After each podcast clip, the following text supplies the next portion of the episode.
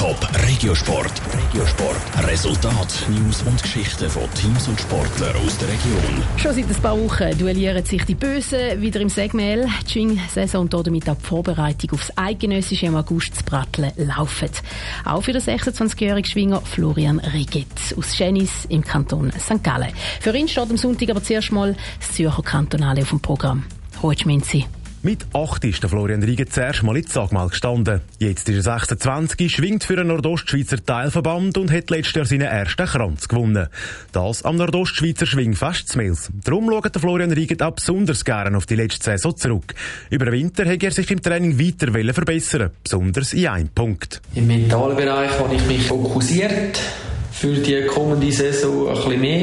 Ich habe letzte Saison schon einen Mentaltrainer beizogen und jetzt über den Winter haben wir da nochmal ein bisschen mehr dran geschafft.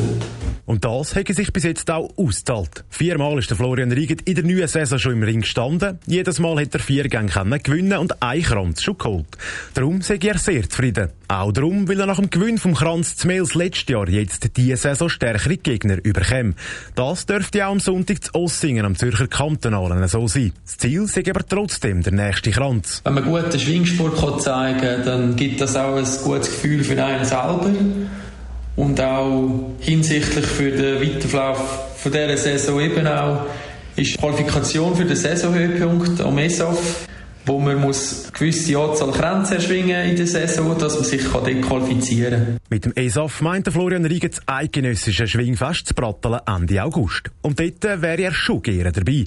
Wenn er die Qualifikation schafft, will er dann über beide Tage auch gut können schwingen. Bis der Traum aber wirklich Erfüllung geht, bräuchte es vor allem eins. In erster Linie ist sicher wichtig, dass man unfallfrei bleiben kann über die Saison durch und nachher sicher mit dem Training so weiterfahren, wie es an so gelaufen ist, fokussiert bleiben und dann kommt das schon gut.